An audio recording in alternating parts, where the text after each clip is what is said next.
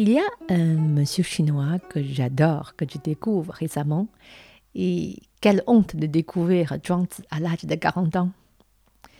Zhuangzi était l'un des penseurs les plus éclairés de tout le temps.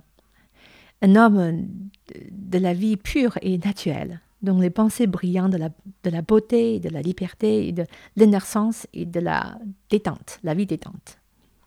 Tout ce qu'il nous faut dans la vie moderne, quoi. Son prénom, c'est Zhuangzhou, né un peu avant la période de l'Empire romain. Les œuvres de Zhuangzhou comptent à peu près 52 chapitres et contiennent plus de 200 histoires de différentes tailles, couvrant large éventail de sujets comme la philosophie, la politique, la relation entre l'homme et la nature et la véritable valeur de la vie. Est l'ouvrage Zhuangzi est un ouvrage chinois extrêmement important qui incarne la doctrine taoïsme après Lao Tzu. Il est connu sous la forme de Lao Zhuang car il se trouve à côté de Lao Tzu au même niveau. Et le livre fait référence à Lao Tzu à plusieurs reprises et parle de la doctrine de Wu Wei, donc non agir, et de Wu Ji, sans ego.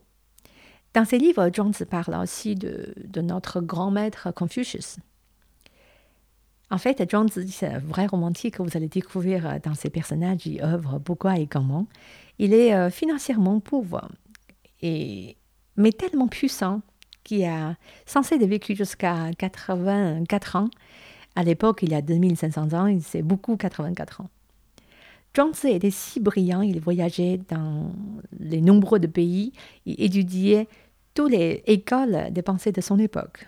Donc imaginez ce mince monsieur chinois qui marche tous les jours avec ses chaussures en paille et sans voiture, pas d'avion, et sans Airbnb ou des portables 5G avec des applications infinies.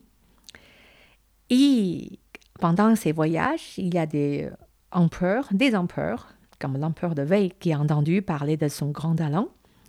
L'empereur a envoyé un émissaire avec plein plein de cadeaux généreux pour lui demander de devenir son ministre.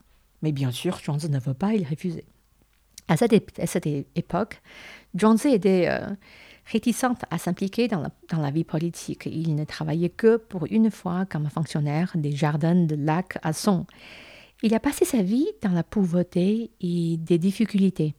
Mais il a méprisé la gloire, le pouvoir et la célébrité. Il a cherché à maintenir son indépendance dans un monde troublé et poursuivant la liberté de l'esprit sans dépendance ça fait très, euh, très intellectuel. Euh, gauche, français, noble, non? Il n'était pas seulement transparent sur le plan conceptuel en ce qui concerne le ciel et l'homme, mais la vie et la mort, le passé et le présent, le bien et le mal. Mais il trouvait la vérité de la vie dans laquelle, que je cite, le ciel et la terre sont nés avec moi et toutes les choses sont une avec moi. Le but fondamental de la philosophie de Zhuangzi est d'inciter les gens à respecter, à respecter, mais à tel point, presque à craindre, hein, la nature et à chérir la vie, la vie avec un grand V. Acquérir le sens de, et l'intégralité de la vie en dansant avec le ciel et la terre. En plus, Zhuangzi, il est écolo, vous avez vu. Il est un écolo à l'époque et visionnaire. N'oublie pas qu'on parle de quand même 368 jusqu'à 260, 286 avant Jésus-Christ.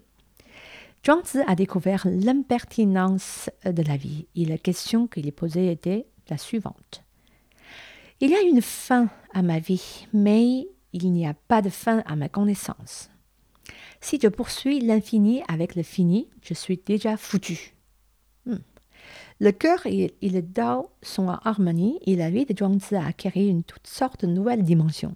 Cet état de vie profondément tranquille, humble et sans artifice est un bon remède pour tous les anciennes et les modernes qui sont juste comme nous, parfois fatigués et déorientés. Donc, il parle vraiment de nous d'aujourd'hui. Nombre de ses idées et ses connaissances, en particulier sa sagesse, dans le traitement des objets extérieurs transcendant les limites du temps et de, l'espace, et nous avons encore beaucoup à apprendre aujourd'hui. Je, pense à une société en fait qui a utilisé une phrase de, texte de Zhuangzi comme la mission et le slogan. Ça s'appelle euh, ICICO, I-C-I-C-L-E, et leur mission c'est l'homme et la terre très inspirés par le taoïsme selon Zhuangzi. Ils sont, je crois, ils ont une boutique à Paris.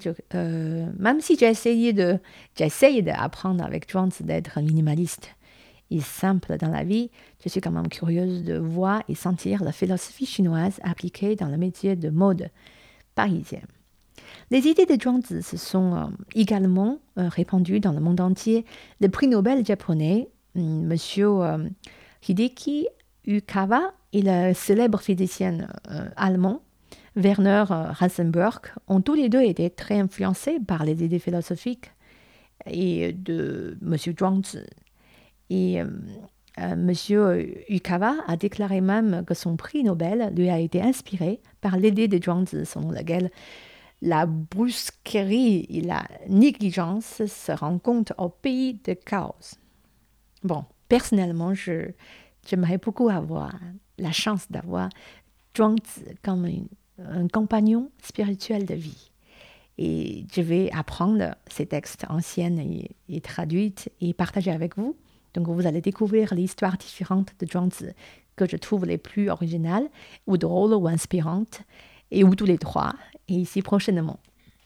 L'autre jour, écouté euh, une vidéo courte qui récite le premier chapitre de l'ouvrage de, des œuvres de Zhuangzi. Donc le premier c'est Xiao Yao You.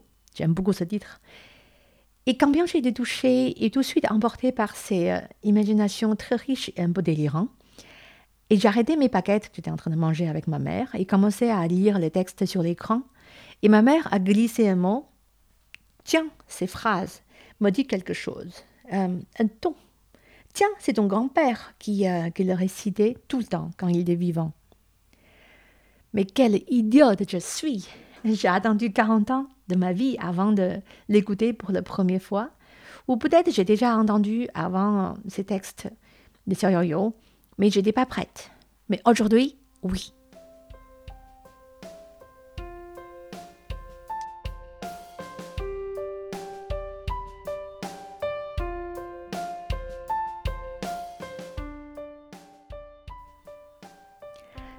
Si vous avez le désir de voyager en Chine, de parler le chinois ou tout simplement de vous intéresser aux richesses et aux subtilités de cette immense culture, il est tout indiqué de humer ce grand pays le temps d'un thé avec feuilles.